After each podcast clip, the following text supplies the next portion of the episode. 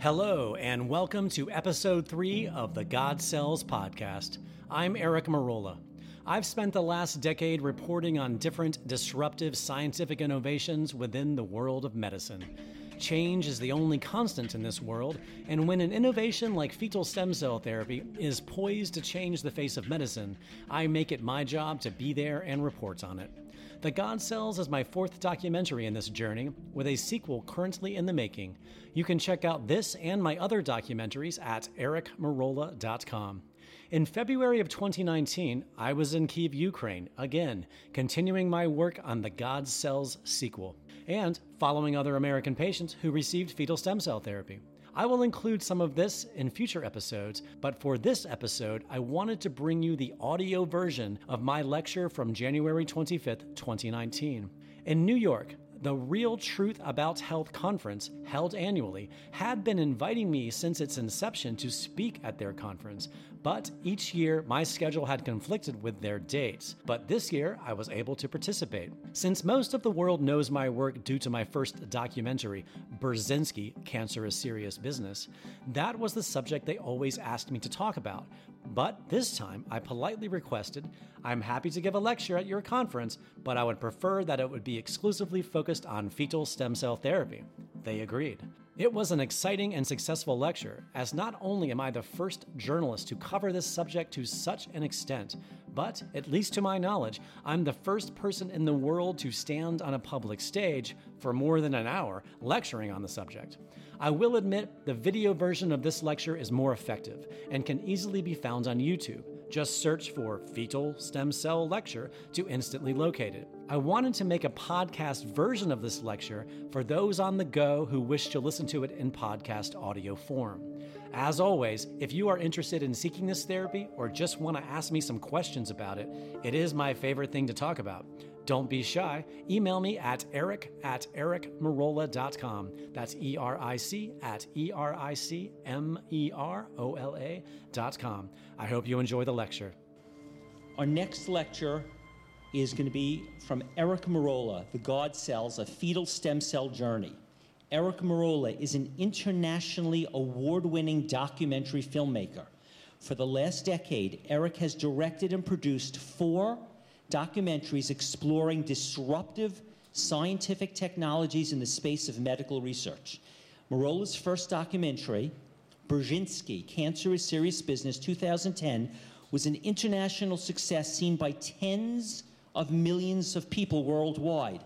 This project was also presented on Netflix, PBS, the documentary channel, and various international television outlets.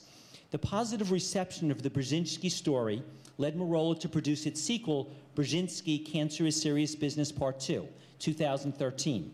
Merola's third documentary, Second Opinion, Laetrile at Sloan Kettering 2014, tells the story of Ralph W. Moss, PhD, who blew the whistle on the successful laetrile studies conducted for five years at Sloan Kettering Cancer Center in New York City in the 1970s.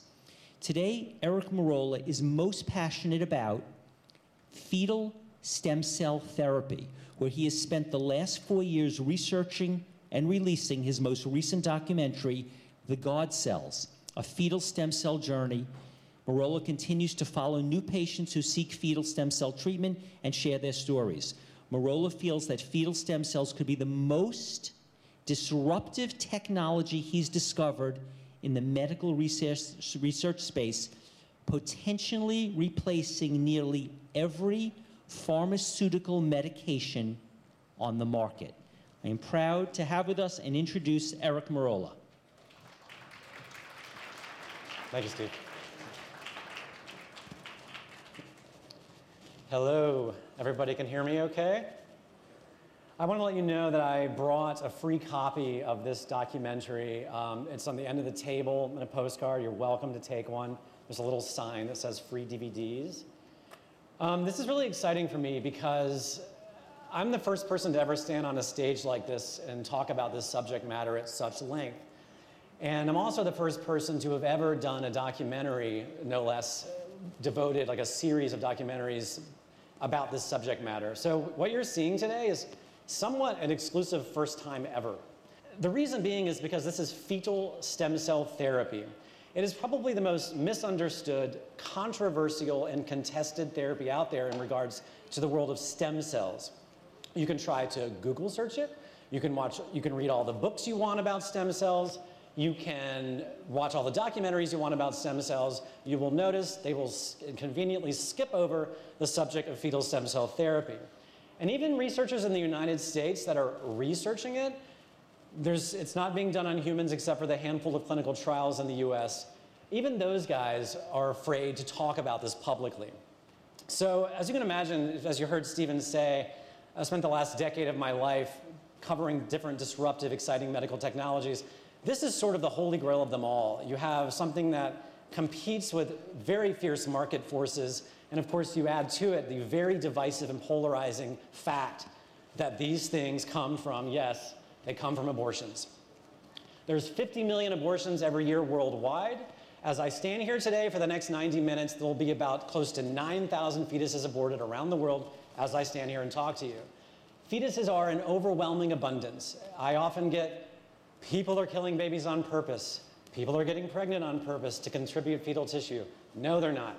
If, even if we harnessed all of the human's resources to try to harvest every fetus available, we couldn't do it. It's, it's just an overabundance of them. And I'll get into more of that later. But what's interesting about this, I'll say one more thing about how controversial it is, like, and how frustrating it is as a journalist. You know, if you watched a documentary on, say, transportation or read a book on the history of transportation, imagine them leaving out the automobile or the airplane. And it's kind of similar. And if you, hopefully, at the end of this talk, you'll come to the conclusion, like I have, that fetal stem cell therapy, in regards to stem cells, is sort of like the Rolls Royce in the parking lot surrounded by horse and buggies that no one can see. it's fascinating. So, basically, let's go to the next one here. This me. Stephen did a great introduction. Um, you're welcome to, I'll, I'll be around later to you know, talk to you, but I want to kind of tell you how I got here. Steven actually did a great job, so you kind of already heard it. But basically, when I released my first movie, Burzynski, is Cancer is Serious Business, I was very young and naive in the sense of in this space. It was in 2009. Burzynski's head of finance, who was in charge of raising money for his final phase of FDA testing, happened to be college buddies with David Axelrod, the newly elected President Obama, and he was his chief of, sorry, college buddies, David Axelrod, who was his chief of staff and chief architect. I was, he said, I'm going to meet Axelrod next week. Give me your movie, whatever form it's in. Great, I did. And this is what Axelrod said. This is very important, but it's just too big. Maybe in 10 years we can face this issue. Not now, too big.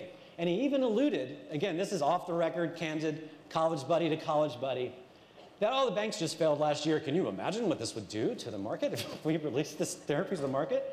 So that is just cancer. What I'm going to talk to you about today is bigger than that. Cancer, I did the math, and we all have someone in this, uh, in this room who either has dealt with it or knows someone that has. There's 15 million Americans living with cancer right now. On average, lowball, quarter of a million dollars per cancer patient. Medicare, Medicaid, insurance covers it generally, the lowball, the average. That is close to $4 trillion of revenue. That is bigger than the GDP of many countries, small countries. So as you can imagine, this is kind of why I'm so excited about this. All right, so moving quite along. I um, did a sequel to Burzynski because I was in a great position. Cancer patients were emailing me. I said, look, I'm not a doctor, but if you want to go see this doctor and, and be treated, I followed patients. Everybody I followed were terminal brain cancer patients. They were all supposed to die, told to get their things in order. Half of them lived, half of them died. That was my second movie. Third movie was the whistleblower story about how one of the public relations guys at Sloan Kettering um, did not allow the uh, total cover up of their laetrile studies for five years. Um, by the way, I'm sure many of you have heard of it. Eating apricot pits is not the same as the injectable form that they were using on mice, double blind mouse studies. 80% of the cancer was uh, kept from spreading.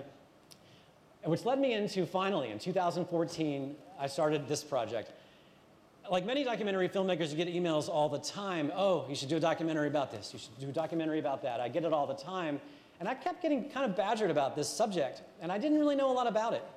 I spent a good year just researching it before I really went full force into it, and what I'm about to go full force into with you today. So, going back to how confusing the subject is of fetal stem cells, how most people decide to usually choose that they almost don't exist, you look at Cover of Time magazine, August 2001, Dr. James Thomson, the man who brought you stem cells. Well, going back to what I was saying, what this should say is the man that brought you embryonic stem cells. We've been using stem cells since the 1970s with a bone marrow transplant. This man discovered the first embryonic stem cell. This is a five day old blastocyst grown in a lab, putting sperm and an egg together, five days old, petri dish laboratory. What I'm talking to you about today is a fetal stem cell harvested at the end of the first trimester from a voluntary abortion. Embryonic and fetal are constantly confused. You'll read some article about somebody getting a brain tumor from fetal. It wasn't fetal, it was embryonic. Because one of the defining traits Oh, by the way, I contacted this guy because I couldn't find any fetal stem cell experts in the United States that had done it with people. And I'll get into that more later. And at least he was honest. I asked him, Will you be in my movie about fetal stem cells? After all, you're the man that brought us stem cells. And he said, There's his email, sorry, but this is outside of my area of expertise. I really have to give him respect for being honest about not understanding fetal stem cells, being the man that brought you stem cells. So let me just give you a quick stem cell lesson. You know, basically, they are rejuvenating cells. You cut your hand, the stem cells come out of dormancy, they repair your hand. Some people say you wouldn't live an hour without your own stem cells coming out of dormancy and helping you.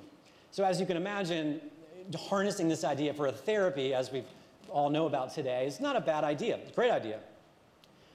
The most popular is adult stem cells, where they take it from your fat or your bone marrow, they wake them, they wake them up, they give them back to you. Many sports athletes get them. Many of you in this room might know someone that has had adult stem cell therapy. There are hundreds of clinics around the United States doing this. But there are big limitations with this. And one of the big limitations is they're very, very difficult to isolate. There's very small quantities of them.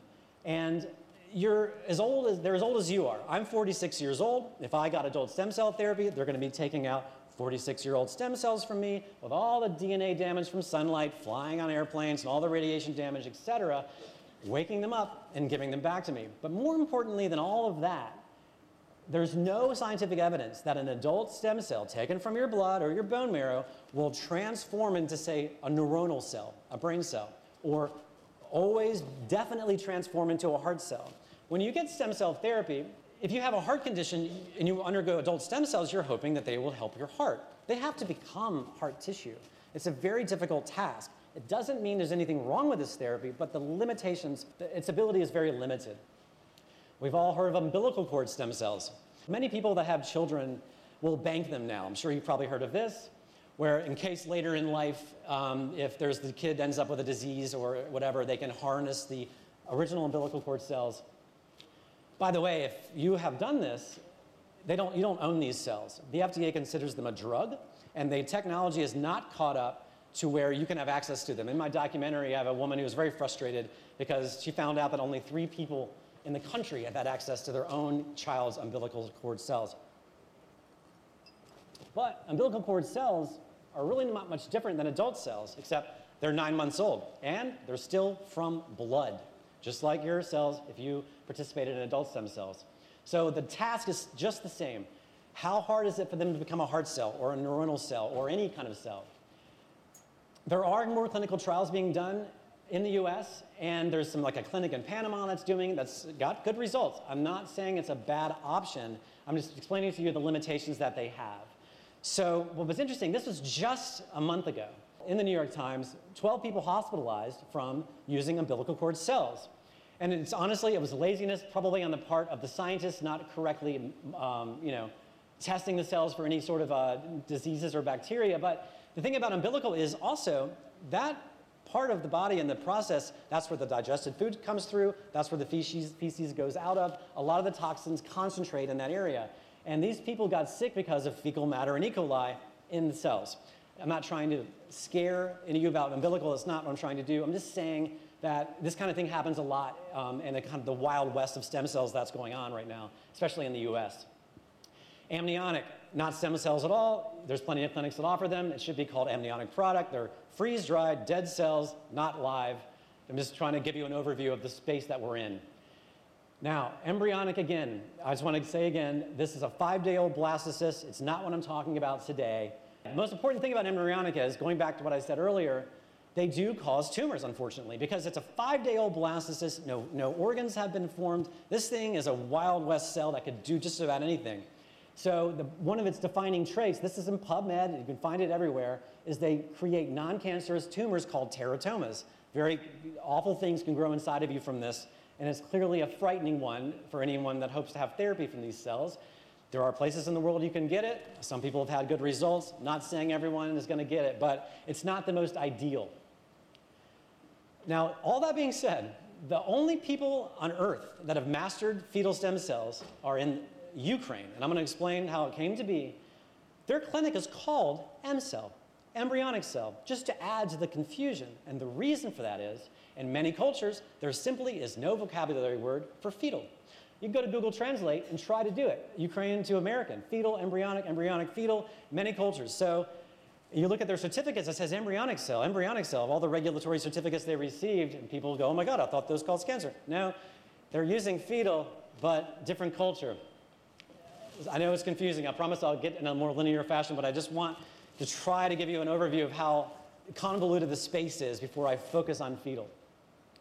One more time. Not embryonic, I'm talking about. I'm talking about fetal. Seven to 12 weeks, not five days. All right, here we go. I'm going to talk about how this came to be you're like, okay, well, who would have thought of doing such a thing? The reason that fetal was even thought about as a therapy, other than the fact that stem cells in general, harnessing them is a great idea for regenerative medicine and to help you know, rebuild your body and do preventative medicine, et cetera, long before EmCell, long before even the bone marrow transplant, scientists have always known that women pregnant, during pregnancy, those cells will leave the womb, particularly again in the first trimester, travel around the mother, Women with congenital heart defects have been fixed during pregnancy. They, will, they have been found in the hearts and the brains. And these are recent headlines, by the way, in the last couple of years. But they've known about this for a long time. Here's even USA Today. Gordie Howe ended up getting fetal stem cells from a clinic uh, down in Tijuana, but that's a whole other story.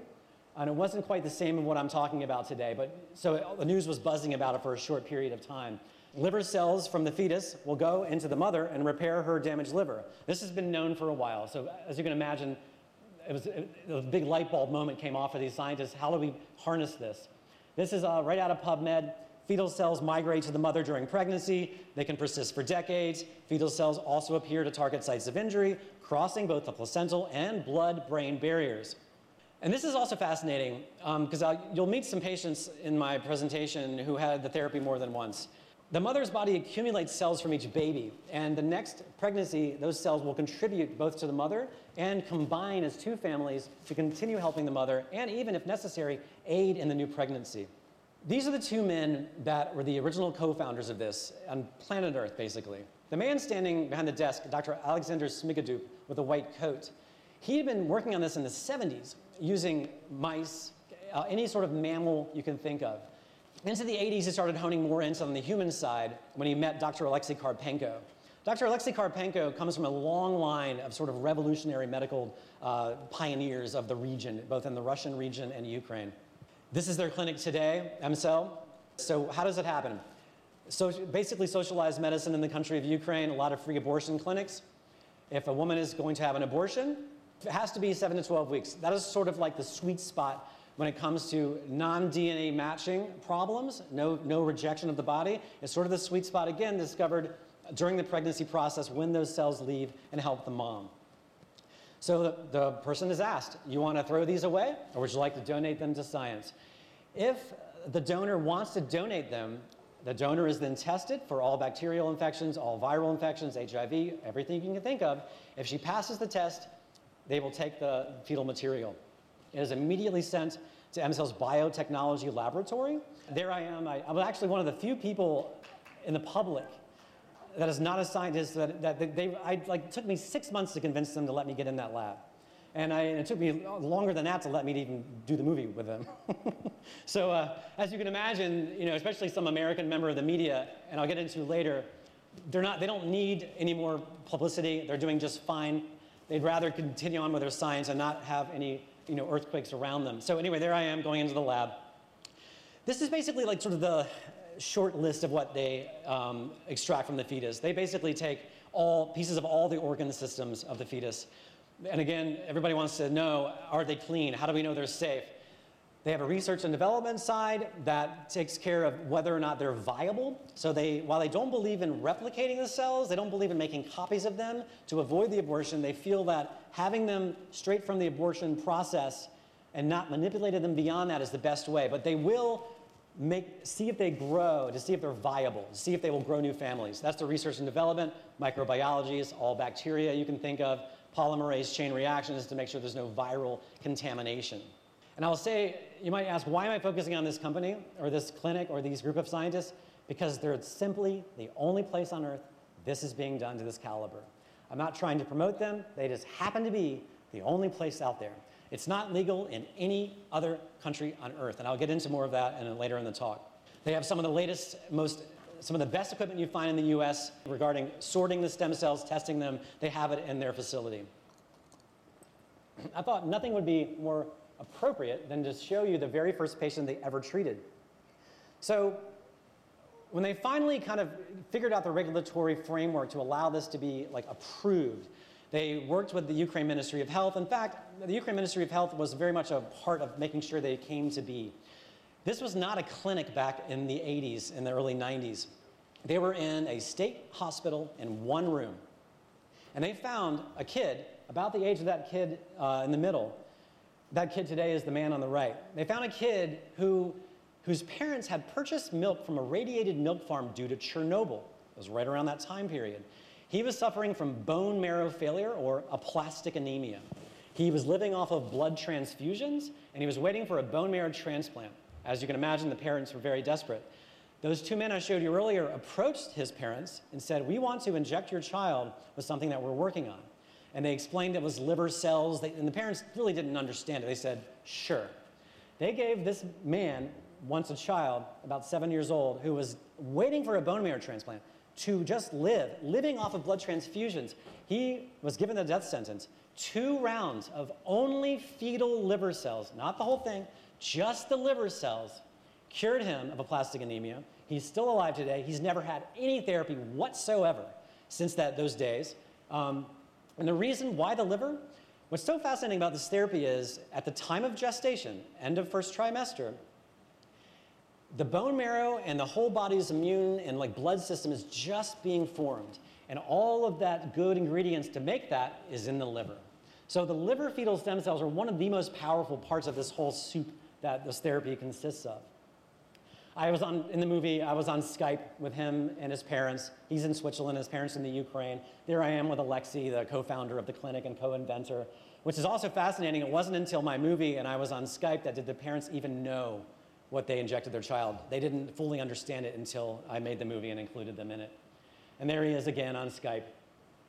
All right, so that's me. And one thing to do the movies I've done that cover these topics, and it's another to be a participant. And I've had fetal stem cell therapy three times. I'm going to get it my fourth time this year.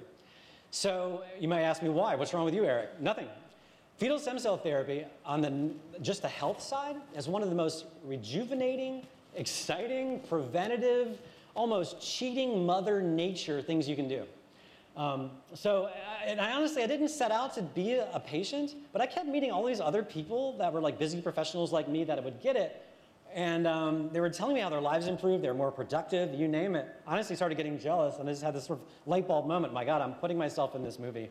I'm going to get this myself. So there, I'm going to kind of give you the overview of what happens to you at this clinic if you get fetal stem cell therapy.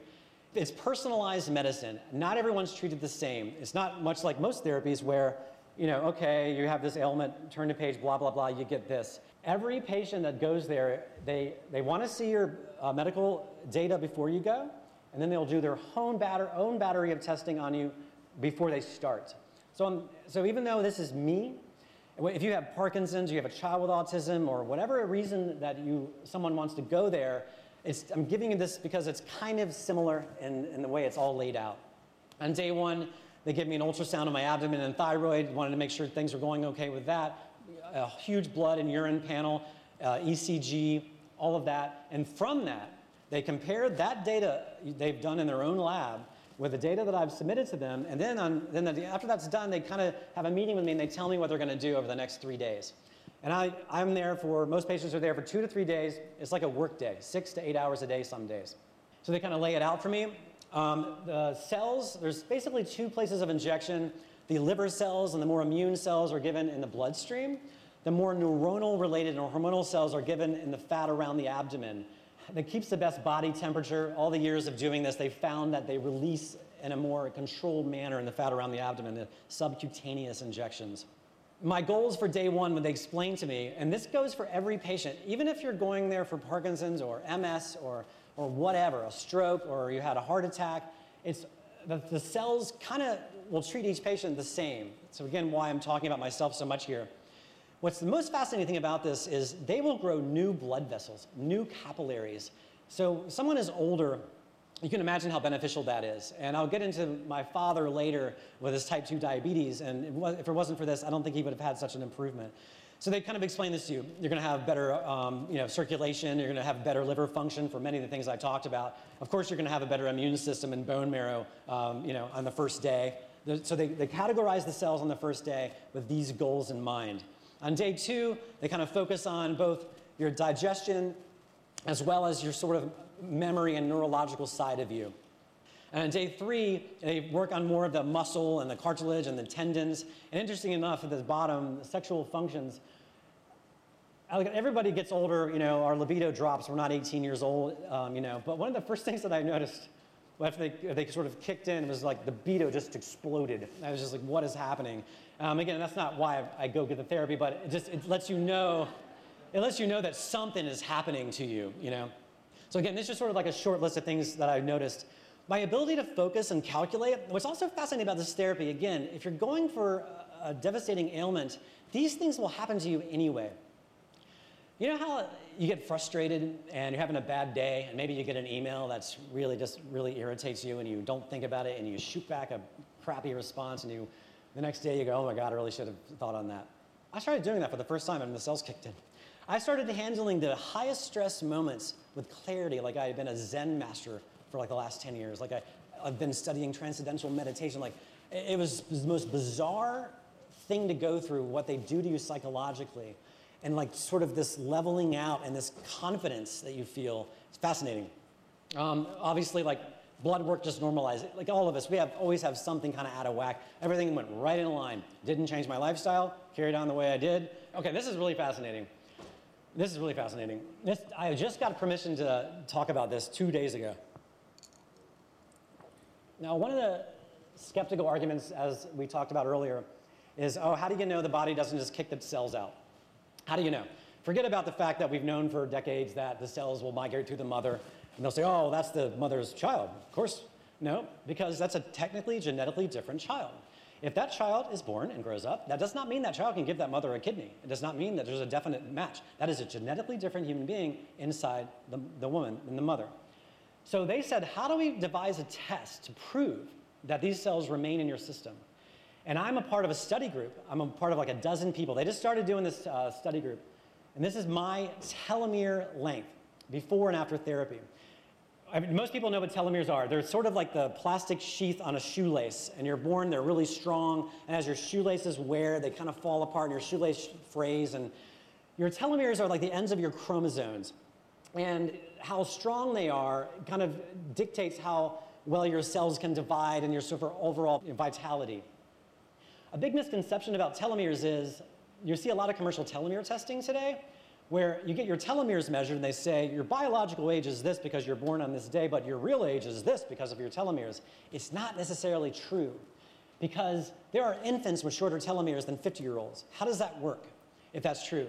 So, again, adding more to the convoluted nature of the space, I just want to make it understood that fetal stem cell therapy did not make my telomeres grow. What this study proves is the cells stayed in me. And the reason being is that at the top of the chart, that is August of 2017. I had already had my first round of cells in 2016 of the summer. A year passed. I was getting my second round of cells. I started participating in the study. My, and by the way, they use a flow, fish flow technology. It measures the telomere down to the white blood cell level. You can't go to Life Length or all these commercial places and get this kind of test. It's not, it's not, it's not reliable. Um, in fact, I don't want to get down that road, but the commercial telomere testing is a whole other can of worms. This is the most accurate test you can do to measure your telomeres, is the FlowFish method. 5.38 kb. So there, that was me after one round of cells before my second round. Got round two. A year later, before my third round, look how they jumped up. And what this means is not that my telomeres grew. What it means is those young, full length, brand new telomeres that were injected into me in the fetal stem cells mingled, duplicated, created families, and became a part of me to the point where they affected my telomere measurements. That's unbelievable. Again, the study is ongoing. I'm not saying this is finite. I'm in the middle of this, they're in the middle of it. I, again, I had to convince them to let me talk about this and handle it properly, which is why I'm beating this dead horse. They don't make them grow. There's no proof that your telomeres are going to grow. But what this proves is, is that the full-length brand new telomeres mingling with my 46-year-old are multiplying to such a degree that there's such a jump. And by the way, on average, the longest telomere length in people is 8.7. I'm jumping up to 7.23. It's really remarkable. I was right in the middle, in the middle of average. I'm way above average a year later. So I'm happy to answer questions about this later, but the point is, while it's not finished, they're going to have this peer reviewed and published. They are starting to be able to prove that these cells stay in you. Forget about the fact that people are doing great and people are walking around they shouldn't be, and that's not enough because there's anecdotal evidence. How do we know it was the cells? Heard all the skeptical arguments about many of the things talked about in this conference.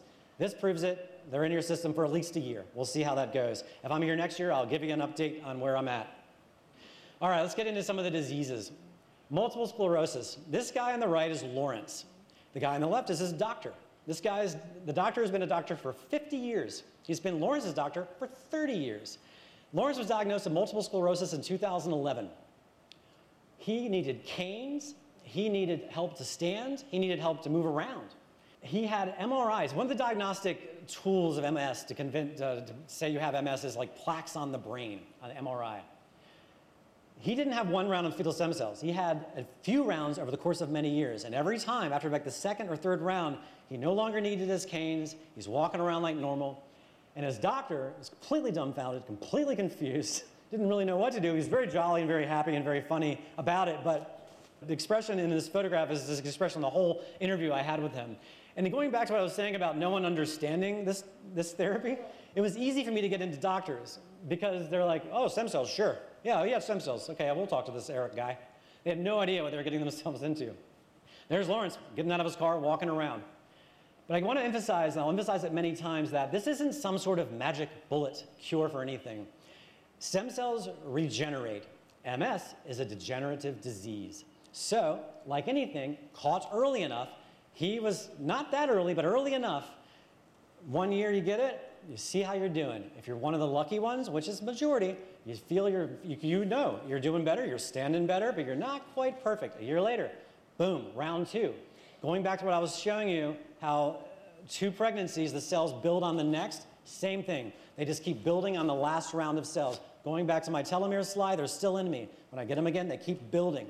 So they keep rebuilding, and they keep rebuilding. And in the case of Lawrence, he has. And he's going back again this year. Even though he feels great, he's just making it his annual thing. I mean, he's, no one, you would never know this man has MS. And by the way, when I made the film, I, uh, when, he, when the doctor talked about the plaques on the brain with the MRI, I said, ooh, Lawrence, you need to get an MRI. He said, well, okay. You know, he had to fiddle around with the insurance. He got it. Plaque's gone. Again, I'm not saying that is every case of MS, the plaques are going to go away.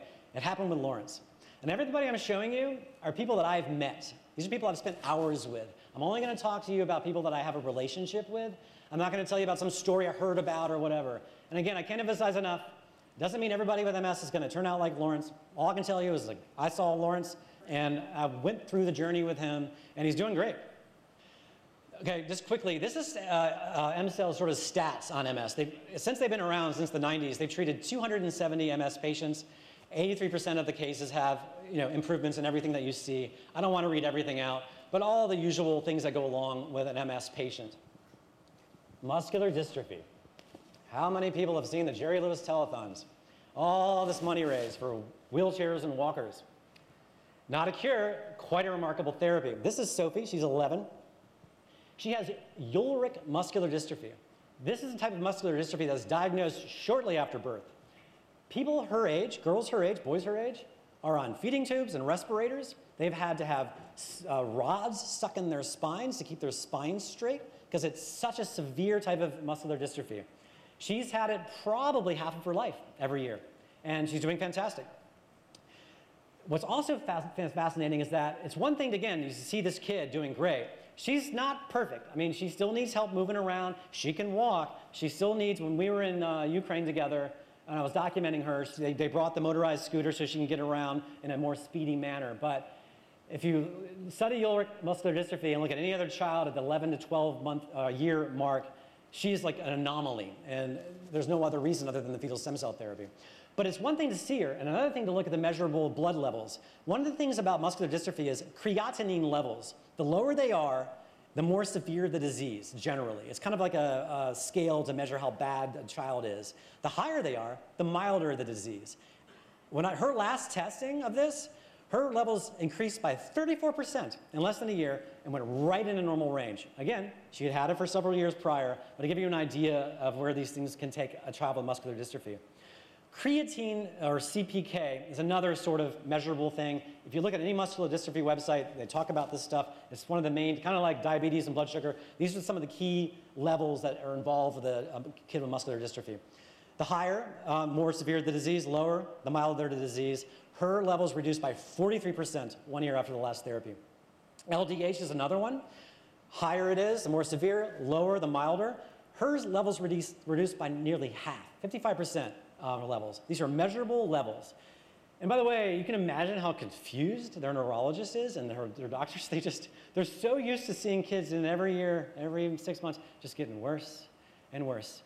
And they sit in that lobby with all these other kids the same age, and she's the only one doing well.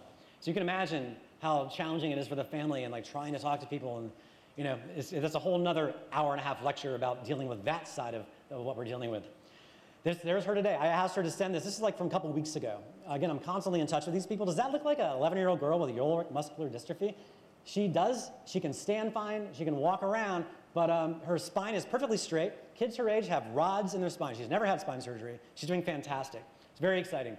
Muscular dystrophy stats with EmCell. Uh, since the 90s, they've treated 300 kids, muscular dystrophy. 88% of them reporting improvements in all of this. By the way, you might ask, how do they get this? They haven't done clinical trials. All they can do to base their data is to stay in touch with the previous patients. And if you were there, you'd be honest, it's not working for me or it's working for me. And they ask for blood work, they ask for data. They will badger you if you end up going there until you get them what they want, if you're nice enough to provide it for them. But that's their only way of collecting data, just for full transparency. There's no clinical trials for this. It's just what they've been doing for nearly 30 years. So, by the, way since I'm on that note, do you know that only 25,000 people on planet Earth have even had this therapy? And I'm one of them, I've had it three times. That's how little people know about this. And that, they've been around for 30 years.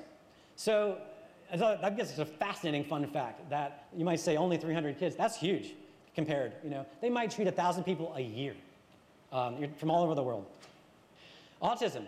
We all are familiar with this. See how he's looking at the camera right in the eyes? Before therapy, after one round of therapy, he could not do that. His parents would say it was like he looked past you like he was in his own world. Just no eye contact. This kid was angry, ornery, biting his mother, smacking his mother. He could not walk with his mother to like to the store. She had to carry him everywhere.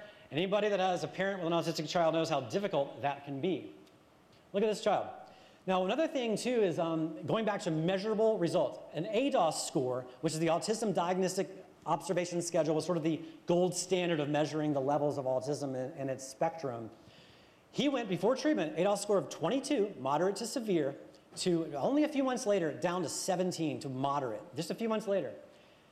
Again, eye contact, happy, not perfect. It's, there's no cure for autism that we're aware of, but the, the amount of pressure and relief from a parent dealing with an autistic child like that, to have these kinds of improvements is life changing for people. As you can imagine, people that go get this therapy don't always want to be on camera. They don't want their identity for obvious reasons. There's another family from America that went that I, uh, I've gotten to know pretty well. Let's just call him Mike. Mike was uh, 12 years old in March of 2017. Autistic child. I met him the, the trip he went there to get the therapy. He could only blurt out one words if, at best, couldn't form a sentence. As most autistic children are, they get angry because they can't express themselves. And honestly, the mother was kind of skeptical. She was quite skeptical, but she said, eh, what the hell, what does it hurt, right? She saw my movie and we had many conversations and said, you know, not a doctor, not giving you advice, but if you want to go, you know, I'm going to actually be here at this time doing some more work, you know, following them. Oh, sure. She goes. And also, what's interesting is going back to what I said earlier about diseases, the longer you have it, the harder it is for the cells to push back. So if you're late stage Alzheimer's or late stage MS, that's a lot more work for these things to do. They're not going to just turn you around for one. But EmCell, treating a lot of autistic children, they said, ooh, he's 12. We've not seen good results in kids this old with autism. We do better much younger in age. We've seen better results. We just want to be upfront with you that don't expect a lot. He's 12. we will treat him, you know, because he qualifies, and there's might be. It's not going to hurt him. After 12 years old, at 12 years old, three or four months after treatment, he's in the back seat back in America. Mom's driving. He says, Hey, mom, turn up the radio, my favorite song. She almost crashed the car. He didn't say it as perfect as I did, but he said it. He put strings of words together and made a sentence, and has been completing sentences ever since because of this. So the mother obviously went back a year later. March of 2018, they had they decided to do like um, an age equivalent kind of test. But the age equivalent of this 12-year-old was three years, two months. At the end of March, he had the second round of therapy. By October, six months later, the raw score more than doubled, and he went from being a three-year-old to nearly a five-year-old in six months, based on the, the, the sort of testing process. And this, what this is, by the way, I copied and pasted this from a text I got from her from my phone. And she said, These are the latest scores after treatment. Therapist says it's absolutely unheard of. Thought you'd like to see it. Of course, I was very happy to see it. This, they've had a lot of experience with autism. But here's just a basic list 83% of cases usually see all, this long list of improvements. Even the gastrointestinal problems that autistic children have improves that even. So, learning capability. What I was saying too about confidence with me and just sort of being more relaxed and just sort of more comfortable with my skin. Not that I ever suffered from depression or anything, but imagine giving that to an autistic child. These are pretty smart kids, most of them, and they have insecurity complexes because of this, and it really helps with that as well. It does more than just show improvement. It does such, so much more in the mind body experience when you get this therapy. All right, Parkinson's. This was taken last week. This is Carl. Um, Carl, this is a fun story. He lives in Southern California. He owns his own skydiving company, one of the biggest skydiving companies in the southwest of the US. In February of about a year ago, uh, last year, I get this email Hey, I'm Carl. I'm leaving LAX. I got Parkinson's. I saw your movie. I'm headed to EmCell. I was like, wow, cool. Hey, Carl, nice to meet you via email. Please stay in touch. You know? So two or three months later, I, I stay in touch with him. He was like, I don't feel nothing. I don't feel nothing. Two or three months in, nothing. And by the way, he was like, I'm hunched over. I got bad gait, like many people with Parkinson's. The trembling, the normal, the normal symptoms. About three, three and a half months in, suddenly, he gets up in the morning, he's standing up straight. Trembling stops. But it would he would have these, he still does, he'd have these like six to eight to nine hours a day where all symptoms just disappear. Then he falls right off again. And he's like, Eric, it's more frustrating because at least when I wake up in the morning, I know I'm going to be hunched over, I know I'm going to be shaking, but now I don't, I can't even make plans. I don't know, am I going to be okay today? But obviously, he's not unhappy. But I finally, after much badgering, convinced him to let me cover this guy. So just last week, I went down to see him. That's me on the left, obviously. Um, my wife uh, took the picture. Um, and he's going to let me follow him. I'm going to be at EmCell, by the way, at the end of February, and I'll tell you why. I'm working on a sequel to the movie, and I'll get into that. But Carl's going to be there with me. Um, well, I'm going to be there at the same time. So I've got Carl's story here. I interviewed him in a long, great length. I'm going to follow him in, in Kiev, Ukraine. And then since we're both living in Southern California, I'll, I'll keep up with him. But it's interesting because I wanted to include him because it's just, he's like in the middle of it, you know? Parkinson's, been living with it for a little while. He's like maybe in his early 50s. I think he's had it for five, six-ish years. But um, so yeah, it's a great story because he's, he's still kind of like figuring it out. You know, he's having, he's not perfect, but we're hoping, obviously, that after the second round, maybe the you know, five to six hours a day will be longer. Maybe it'll go away completely for a while. But also what's interesting, guys, you got to remember, will it stay away? Let's say he comes back and it all goes away. It could come back in a year or two. It is a pretty intense degenerative disease. Fetal stem cells aren't a magic bullet, but people, again, like Carl, will probably find himself going every year to make sure his Parkinson's stays away. Just, I mean, what a wonderful option to have. You know, at least we have the ability to go do this if we really have the means to do it. There's EmCell stats on Parkinson's. They've treated nearly 200 of them. 85% of the cases they've seen this. I will say, I've met some people with late stage Parkinson's that have not had improvements. It's very sad, it's very unfortunate. This is not happening to everybody. I'm not going to pretend that at all. Again, just showing you what I've seen. All right, this is Lee. Lee was a fan of my work back since when I made the Burzynski documentary. She helped financially with some of the patients. She was always like an activist for Burzynski. So we'd always kind of stayed in touch. And I did the God cells, and she saw it. She went, "Oh my God, I'm going to Kiev." And she's like, "I've got," she's, you know, she's like, "I got all these issues. I never knew any of these things." So uh, there I am in Kiev. That's my picture of her in downtown Kiev, outside of the hotel. She has Hashimoto's, hypothyroidism, arthritis, interstitial cystitis. If you don't know what that is, that's when your bladder blows up like a balloon and there's no urine in it, but you feel like you have to pee all the time. You have to urinate all the time. She had that, and of course, irritable bowel, just a host of autoimmune problems. Aside from her feeling fantastic, one of the measurable things for Hashimoto's and hypothyroidism is your thyroglobulin antibodies.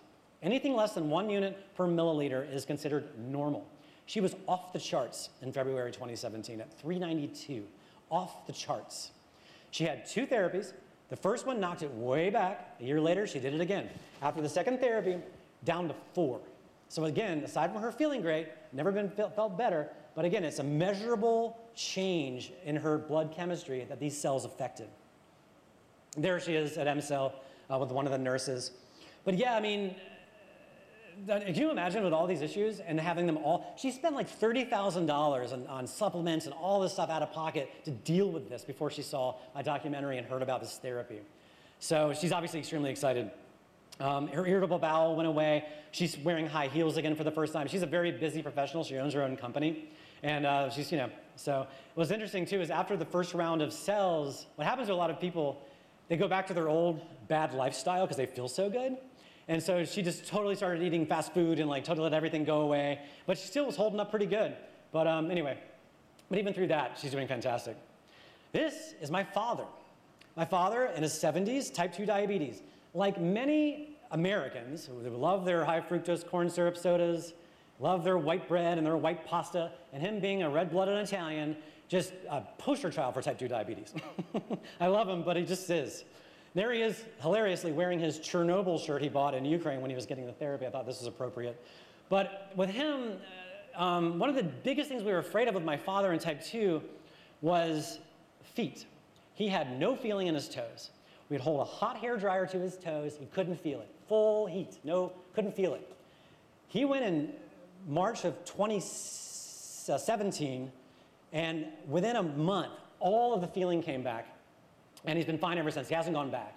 So, and he still doesn't live a perfect life. He stopped drinking the Pepsis and the sodas, still loves his white bread and his pasta. He's a single guy. You know, you know, so what I'm trying to get at is they still did their job, um, even though he hasn't really taken perfect care of himself. So, um, but he's still, he's a great guy. He's really healthy and got a good energy and everything. I'm just trying to say is that I'm, I'm personally blown away that the numbness in the feet hasn't returned yet. And it's been over two years, only one round of therapy. So there's a lot of, again, I only want to talk about people that I've met, but with diabetes in general, all the things that go with it, these cells do remarkable things for. And again, what I said earlier about growing new capillaries and new blood vessels, that's one of the biggest reasons why he has feeling in his feet again, is because he has a bunch of new blood vessels down there that also are fighting against whatever goes on with numbness and eventual you know, loss of your feet if you let it go too long. Type 1 diabetes it has a good results with as well but it's another challenging one. There are a handful of people that have gone off insulin, but it's not everybody. And it also is, uh, you'll have to, the, the patient has to be on top of this. If the patient does, isn't willing to make the lifestyle changes, EmCell's therapy can only do so much. And I'm gonna get in a little later about what they might be doing further with type 1. But in general, type 1 and type 2 diabetes, this is a remarkable therapy for you. Not a magic bullet cure, but pretty darn remarkable what it can do in the rejuvenation and repair of the damage diabetes can do to you. All right, this is Danny with a blue shirt with her mother hugging her. I'm going to get into arthritis a little bit. Ankylosing spondylitis is in the arthritis family. Only 200,000 people a year in the US get this. This is very rare. This is when your cartilage and your vertebrae fuse together over time. And over time, you eventually are hunched over with a curved broomstick for a spine. incredibly painful as this unfolds. She was addicted to narcotics, fentanyl patches, high school kid, into college, just trying her best just to survive through this. Fetal stem cells, boom. A college rowing team. Like this, I'm not saying this to everybody. I've only met one patient with that's had ankylosing spondylitis, but she's had it twice, and she hasn't had it in a couple of years. She's doing great. She just got married. She's doing great. This is okay. What's interesting too is what happens a lot with uh, this therapy I've seen. Danny desperately needed it. Family's not wealthy. They scrounged the money together to get this child this therapy, not even knowing if it would work. And so what happens is the child does great, and then the mom goes, I want this now. Grandma goes, I want this. Everybody they meet wants this now, just for whatever. So here's her mother at EmCell getting it for anti-aging reasons because she wanted to. But more importantly, her mother and Dan, Danny's grandmother has severe rheumatoid arthritis. Couldn't open jars, had trouble climbing stairs, et cetera, et cetera. This is the grandmother getting uh, the fetal stem cell therapy in Ukraine. She can now open jars. And what's interesting too is some people have these crazy fast responses, like in a couple of days, while other people take some time. We went out to dinner a couple of nights later after her therapy was finished, and she kind of like briskly walked up the stairs in the hotel, and oh my God, I just can't believe what I just did. And um, so she's one of the lucky ones. I will say, as far as how fast it happened, rheumatoid arthritis, it's highly inflammatory, it's degenerative. Stem cells isn't going to permanently take care of it, but if you have severe rheumatoid arthritis, what I've seen, you get it, maybe a year goes by, two years, it starts creeping back, you get it again, keep pushing it back. Okay, this is not the most attractive picture in the world, I'm sorry, but this is a colonoscopy. Crohn's disease. This patient is from Canada. Um, obviously, the one on the top is July, one on the bottom is September. You can see how inflamed it is. And then, of course, in September, um, huge improvements in the colonoscopy images. It does really good things for anything digestive. Because I guess the way the intestines work, and now there's a lot of regeneration there, kind of like the skin being our largest organ, and because you're getting intestinal related cells as well, harvested from the fetus, they just go to do their work on the, on the digestive system for the same reasons that it does good for autistic kids that have digestive problems, etc. This is sort of like the list of things that they have experience treating. I won't harp on this too long. I, I kind of like to focus on people that I've met. All right. So I'm working on a sequel. And I wasn't sure if I was going to make a sequel to this movie um, until I found out what I'm about to tell you about. Um, I never really, when I make these movies, I never know what I'm going to do next. I kind of have to go on the journey myself. And kind of like Burzynski, where I made the first one, and now I'm in. I'm in this world. And now I got all these cancer patients coming at me. Should I get this? I don't know. If you want to go, that's your decision. I'll follow you. They, EmCell has cured male infertility. Not everybody, but they have a 30% cure rate in a study that they're conducting. This is a first in world history. This has been done. I don't really need to read the stats we know, especially nowadays with environmental issues and everything under the sun. Infertility fertility is going down uh, as a human race in general.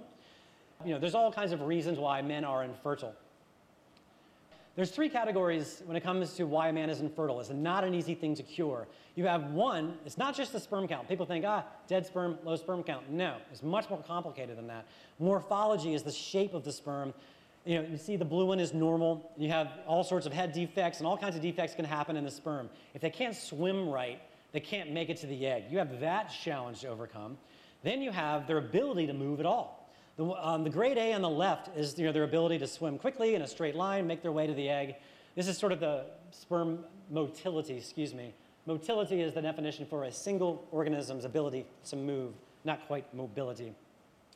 But sometimes they swim you know, sideways, they just, they just don't know where to go. Sometimes they just follow their tails and swim in circles. That's a big, huge problem with sperm and infertility as well. And of course, you also have the, the one we you know, usually hear about, low sperm count.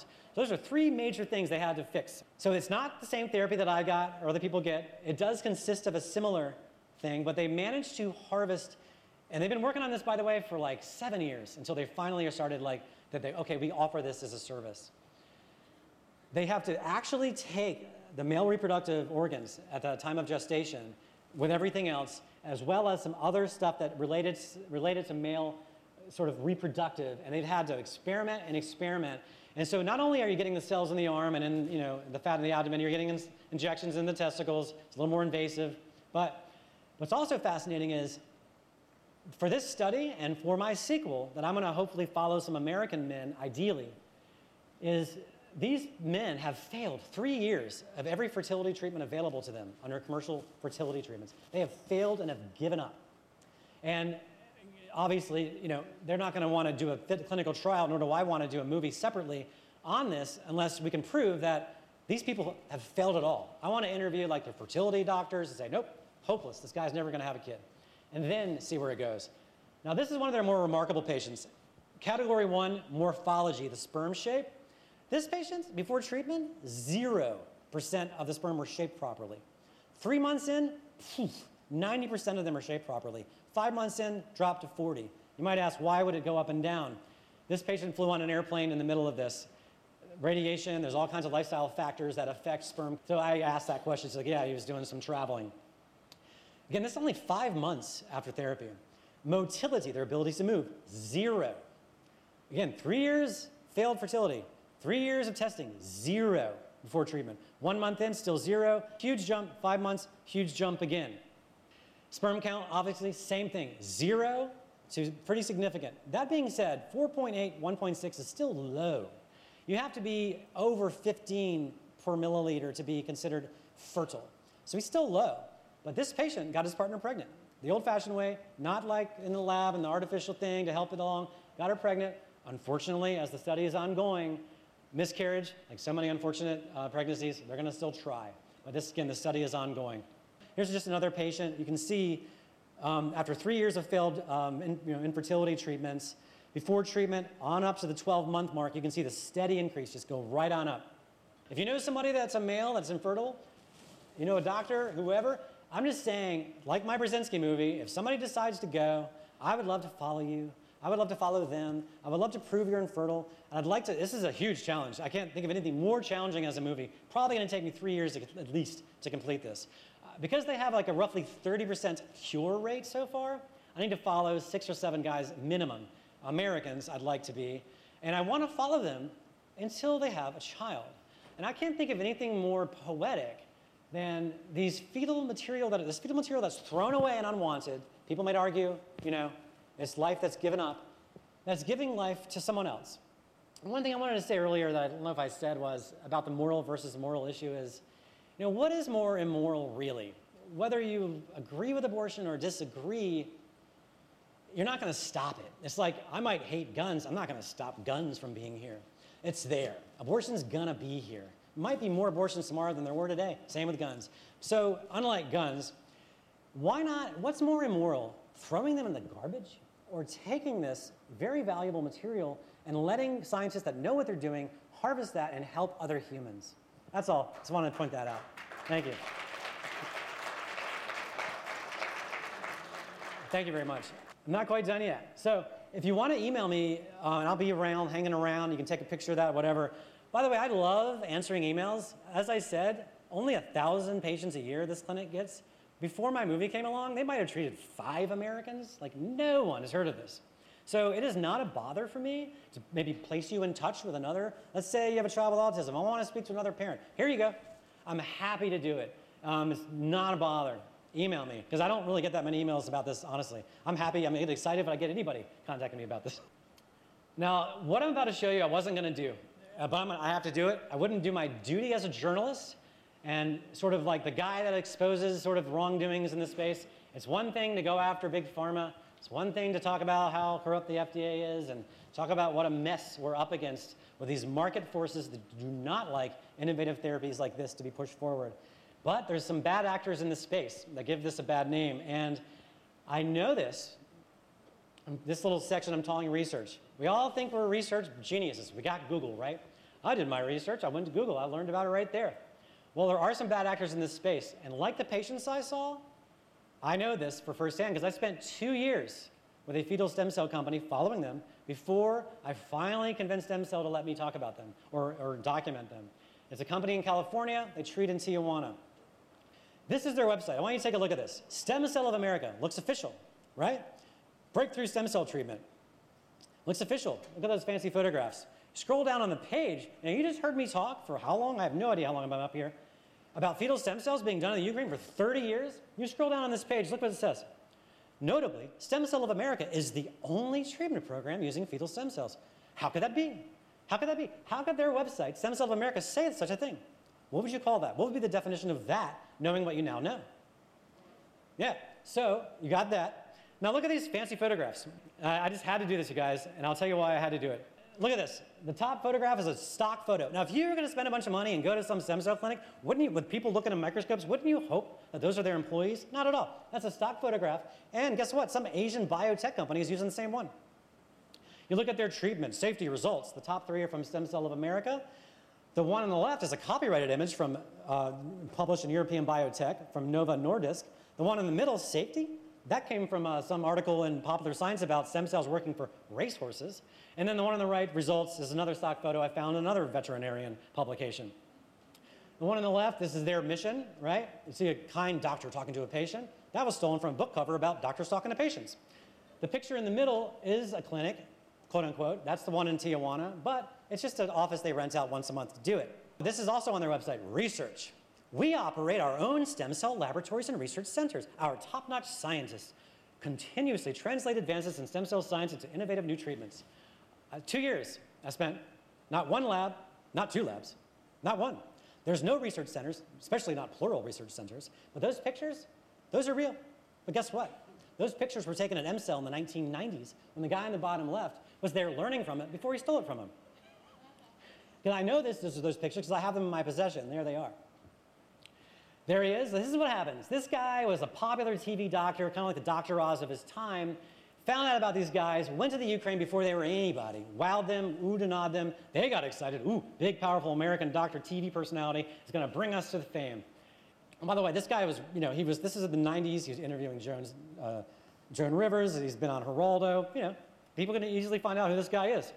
He made good friends with the inventors, got close to them, signed contracts with them, even though American law, Europe, Ukraine law, you're never going to fight that out in court. But, you know, they thought they were going to work together. Took what he learned and left. Never saw or heard from him again, opened up Stem Cell of America. He, at one time, in the 90s, when he had good stuff, was doing great. And that's why I was attracted to it, because I found and met all these people that did great. Stem Cell America did great work. Why? Because they had good cells for a long time. And all I can all I can speculate, I'll emphasize speculate, is they ran out and they have no way to get more. Why? Because EmCell is the only place on earth that does it. Think they're going to give it to them? They're not going to give it to them. So I don't know. All I know is, is when I started this project, I met all these people that had been there doing great. I met the doctors and I got their medical results. But in two years, I went to Tijuana 12 times following these people and this company. And I didn't see anybody get better. Like, what is going on? Like, what is, you know, where is this miraculous discovery? And again, I could a whole other hour could go on in this journey that took me here over five years to get to EmCell and finally create this is what it was. But in my movie, I cover them. I don't say what I'm saying to you today. I was very kind, but I'm not going to be kind anymore. Because what they've done, really, just like a week or two ago, they've taken a different version of my movie and they're sending it to people that email them as if I made the movie only about them to just conveniently exclude EmCell. I've had to make multiple copyright complaints against this company. So I just said, you know what? I'm going to stand on this stage today and not only tell everybody for the first time about this therapy, but I'm going to call this company out. They need to be called out. I'm a journalist. I'm, i expose things. I do films. I, I, I had to do this. So there you go.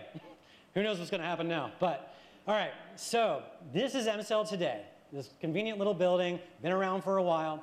Like I said, they were in a one-room hospital in Kiev, and they slowly graduated to become bigger and bigger, expanding their science and become what they are.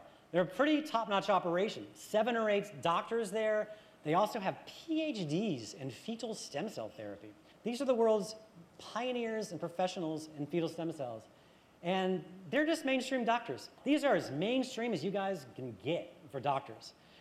But this is mainstream to them. They don't know. This is, it's legal there. It's been legal. And again, I can't emphasize enough, it's not legal in China, Germany, India, nor Tijuana. It's not legal anywhere except Ukraine. But at least you have the ability, if you have the means, to get on a plane and go there if you're invited as a patient. Now, you ready for this? First time, it took me a little while to convince them to let me show you this. You look at that clinic, been around for a long, long time. Look at this. Boom. This is what they're doing. This is a massive four story, brand new, state of the art facility to give you an idea how they're expanding. This is also in Kiev, Ukraine. To give you one up, the top floor is their lab. Their lab is going to be to FDA code No different than any other biotech company, say in Germany or whatever, that has a drug, say, in America. They need to have first the, the lab to be up to FDA code. The FDA says, yep, lab looks good, let's do the clinical trials over here. There's consultants you can hire, like any biotech company would, to get your lab up to code. So just because they can, they're going to do that. So that's a big leap forward. They're also going to have an observatory where you can uh, sort of, so as a patient, you can see into the lab. Enough people have said, I want to see your lab, including me. Um, and they're going to finally do that. They're going to have multiple panes of glass. One of the biggest reasons they don't want people in the lab is sterility reasons. As you can imagine, you don't want any um, you know, um, contamination. So what I'm trying to say is, not only is it a really revolutionary technology, but they are expanding greatly. The thing is, most Americans never heard of this. But I watched like a whole like nine-part series recently on stem cells. Not one episode had fetal in it. Didn't even bring it up. There, there I am at the bottom, uh, the gray shirt with my little GoPro in my hand. So that being said, I want to talk about something I was allowed to talk about too. I said the lab. This is kind of fun because it brings us back full circle to the Axelrod story. You have somebody like Burzynski who has a, a, treatment for cancer, not a magic bullet cure. You have which can basically take down a four trillion dollar industry. I just said they're going to have a FDA up to code, FDA standard lab done. They're, after all, they're building it from the ground up. Might as well make an FDA lab that, that, that they approve of, right? There might be, maybe, at least the process will be filed, a phase one study in the United States using EmCell's technology for people waiting in line for a heart transplant, pull them out of line, give them the cells. So it's funny, you think about this, anybody knows about the FDA, the FDA is like, hmm, where are your animal studies? Like, oh, I've been doing this for 30 years, we're not doing any more animal studies. They go, oh, we got to open up the chest, stick the cells in the heart. No, you don't. Put them right here. Put them right here. So you can imagine what they're up against. You got abortion, you got people that don't understand this at all. So what I'm saying is, while I think we shouldn't hold our breath, I just want to give you an idea of how hard and they've been pushing this. That you guys never heard of this. Will it ever be approved, or, or excuse me, even a trial allowed in the US? Can you imagine the number one cause of death, heart disease? And these guys swoop in, everything's paid for, no need to raise money. We'll, we'll, we'll pay for the trials. And you have people being yanked out of line waiting for a heart transplant, going back to their lives because some cells were put in their arm. You're talking about a real major crash of metal, if you would, if that takes place. For me as a journalist, it's exciting because Burzynski's story for me was exciting because I got on the front lines of like the FDA coming after him and the Texas Medical Board coming after him. I went down to the court trials and, but to be a, a journalist on the front, front row seat to watch the FDA scramble when you're going to bring the basically a, you know an alternative to heart surgery to the U.S. It's going to be a fascinating experience to see what happens. we'll see what happens at all. But it, the thing is, these guys are smart. They know what they're up against. They don't need American approval. They're fine. They're perfectly happy where they are. They'd love to move to another country. If anybody would make it legal, they would love that. They would love to squeeze right in. But as you know, to go through the approval process in any country, you're talking about decades. Just for, say, Parkinson's. Okay, we got that. Now let's go hard. Another two decades of clinical trials. They're already doing it. So at least know that you have the means to get on a plane and go there. You can do it. So I've kind of stopped being an activist I stopped getting frustrated with the system. I'm going to change it. Oh, when people see this, it's going to change things. No, it's not. I'm sorry to say, it's really unfortunate. But what I focus on is letting people know what's out there and you know, how to seek it, how to find it, and try to get to the bottom of the truth of what's out there is what my job is. Um, so again, just like I showed you, two different fetal stem cell places, one significantly okay, one not quite so much. But anyhow, this is me there's my email again. There's the website for the movie. I even made a movie a website called emcellexperience.com where I just put up like my favorite restaurants to go, my checklist, just to kind of save a little time. The fact that I'm the only guy on earth that's covering this, it's an honor. It's an absolute honor to be able to be this close to these very ingenious people that are doing this work. So, yes, sir.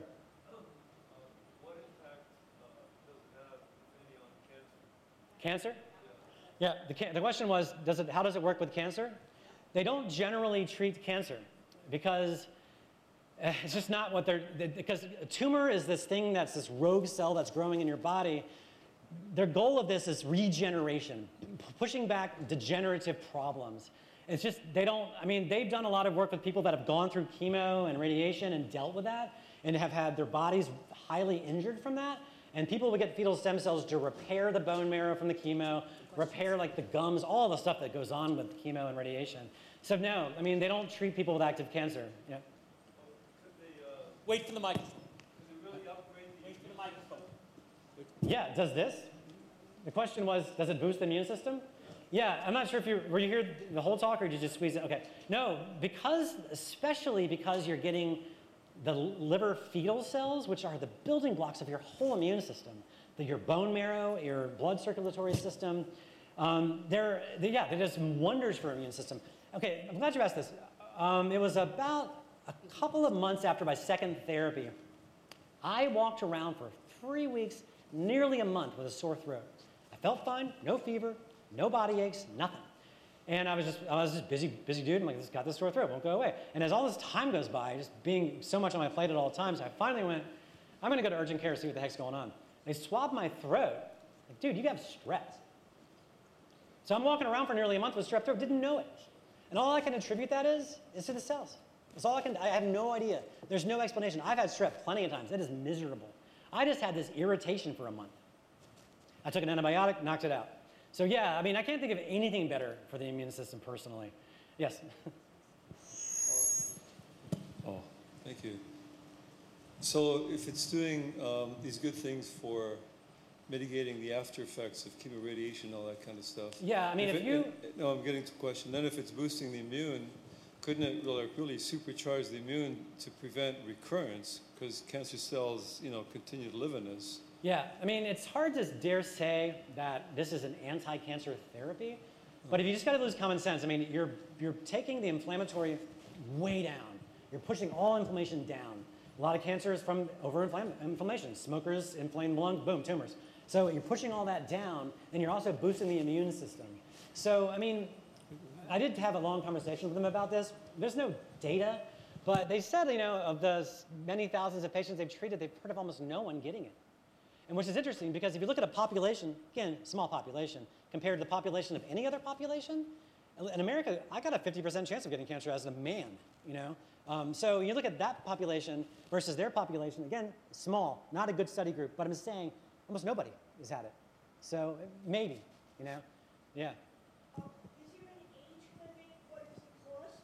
Okay. And do they treat patients that are on dialysis? Okay, great question. And I meant to say this before I had the Q&A open. The cost, I can't tell you this because it's personalized medicine. It's, I can't give you a cost. It's the same with Burzynski. One cancer patient costs this, another cancer patient costs that. It's all over the place. I'm so sorry. Dialysis, unfortunately, I've not seen them allow a dialysis patient to the clinic. There is no age limit, no. I've never, I'm not aware of, a, of like a newborn being treated. I don't know about that. But as far as age, but no, they've treated very old to extremely young. Again, I don't know about newborns, but, but yeah, uh, dialysis is something, I'll get to you, ma'am, I promise. Um, because the new clinic, maybe, these are, these are the kind of things they're hoping to do in the new clinic. Um, yeah, it's the best I can answer that. Yeah. This man, this woman in the back, I'm so sorry, I'll get you, I'll get you next. Yes? In listening, in listening to you um, tell about the different stories and the benefits that different people had, um, you mentioned a wide variety of um, health problems. On one of the things that I personally didn't hear, I don't know if you mentioned it when I wasn't, but one of the things that you mentioned in the way of health problems was cerebral palsy. And I found that to be a little bit different. So I'm wondering, and I would like to hear um, if you've had any experience, you know of stories of people with cerebral palsy and what was the success rate or the results of that as well. Sure. If you want to email me or I can put you in touch with them, they will give you their stats on that. They always tell you, this is what we've done with this, if somebody has an interest in a particular ailment. And um, who knows? I mean, maybe they can help you get in touch with somebody, maybe. That's not really what they do. Um, but yeah, I wish I could answer that question better for you. But I do know that they do treat it. Uh, yeah. First of all, thank you very much for all your movies. It's amazing. And I Thank would you. like to ask if any side effect were noticed. Great, thank you. There's no side effects. I know it sounds nuts. How can you have a treatment with no side effects? Honestly, what I say is the only side effect is you spend the money and nothing happens. You, um, you, you came off with 87, 83%, 89%, 82%, and then there was your father. Can you imagine? Can you imagine where those results would go to? Can you imagine what would happen with those metrics if you cleaned up their nutrition, including your father? Oh, no question. I off, couldn't agree with you more. off the chart. Yeah, no, I couldn't agree with you more. Absolutely. Um, yes, ma'am. Okay. Sorry, I have run over my time. Do I take one more question or? Okay, yes, you, ma'am. So I know treatment is individualized, but what sort of lifestyle modifications do they recommend, if they recommend it? Um, not much. I mean, they want you to, like as he said, they want you to just eat well, sleep well. They, the only thing I would say is because you're traveling a long way, kind of hang out in the city for a couple days. Don't just jump on a big bacteria virus-ridden airplane, you know, right after the therapy. But they just want you to just take care of yourself, you know. Like if you have diabetes, just stick with that good diabetes diet. There's no real specific lifestyle, you know, other than just the obvious common sense stuff. So I'm happy to talk to anybody, hang out. I know that we have to uh, get me off the stage, but I'm not going anywhere. It's more of a comment than a question. I actually know somebody who's been to EmCell Oh, great. for cerebral palsy. Oh. Um, he was born with a, a medical birthing defect. It was a defect from the doctor. Okay. And he's been going, um, he started going every year since he was about five, I believe. Wow. He's now 26 years old. He goes every three years now, and they told him he would never walk. And if you could, you could find him on. he- There's videos on him. He's if you That's ever have. Instagram, it's called at Sam Runs. Okay. Um, he lifts weights. He does Tai Chi. He is in professional bodybuilding competitions. Wow. And he's been to this EmCell in See, Ukraine. This is why I do this, because I'm hearing So. stories like this. This is awesome. And that was probably before I even knew about this. He's been going there so yeah, long. he's That's 20, fantastic. 20 some odd years. Please, let's stay in touch. Email me or let's. We'll I'd do. like, I want to meet this guy and talk to I'll him. show you his Great. Thank you. Instagram. All right. All right, I've got it. I'll, I'll hang out. I'll talk to you individually. Thank you very much. Thank you. As I stated in the lecture, for the sequel to The God Cells, I am actively looking for men who are currently trying to conceive that are deemed completely infertile. If you are a candidate or know someone who is, who would also like to give this therapy a try, I would love to document you for my upcoming sequel. Email me at eric at ericmerola.com. If you enjoyed this lecture and wish to be informed of new developments of this ongoing project, go to stemcellsmovie.com and sign up to the mailing list. I'll see you next time on episode 4 of the God Cells podcast. I'm Eric Merola. Thank you for listening.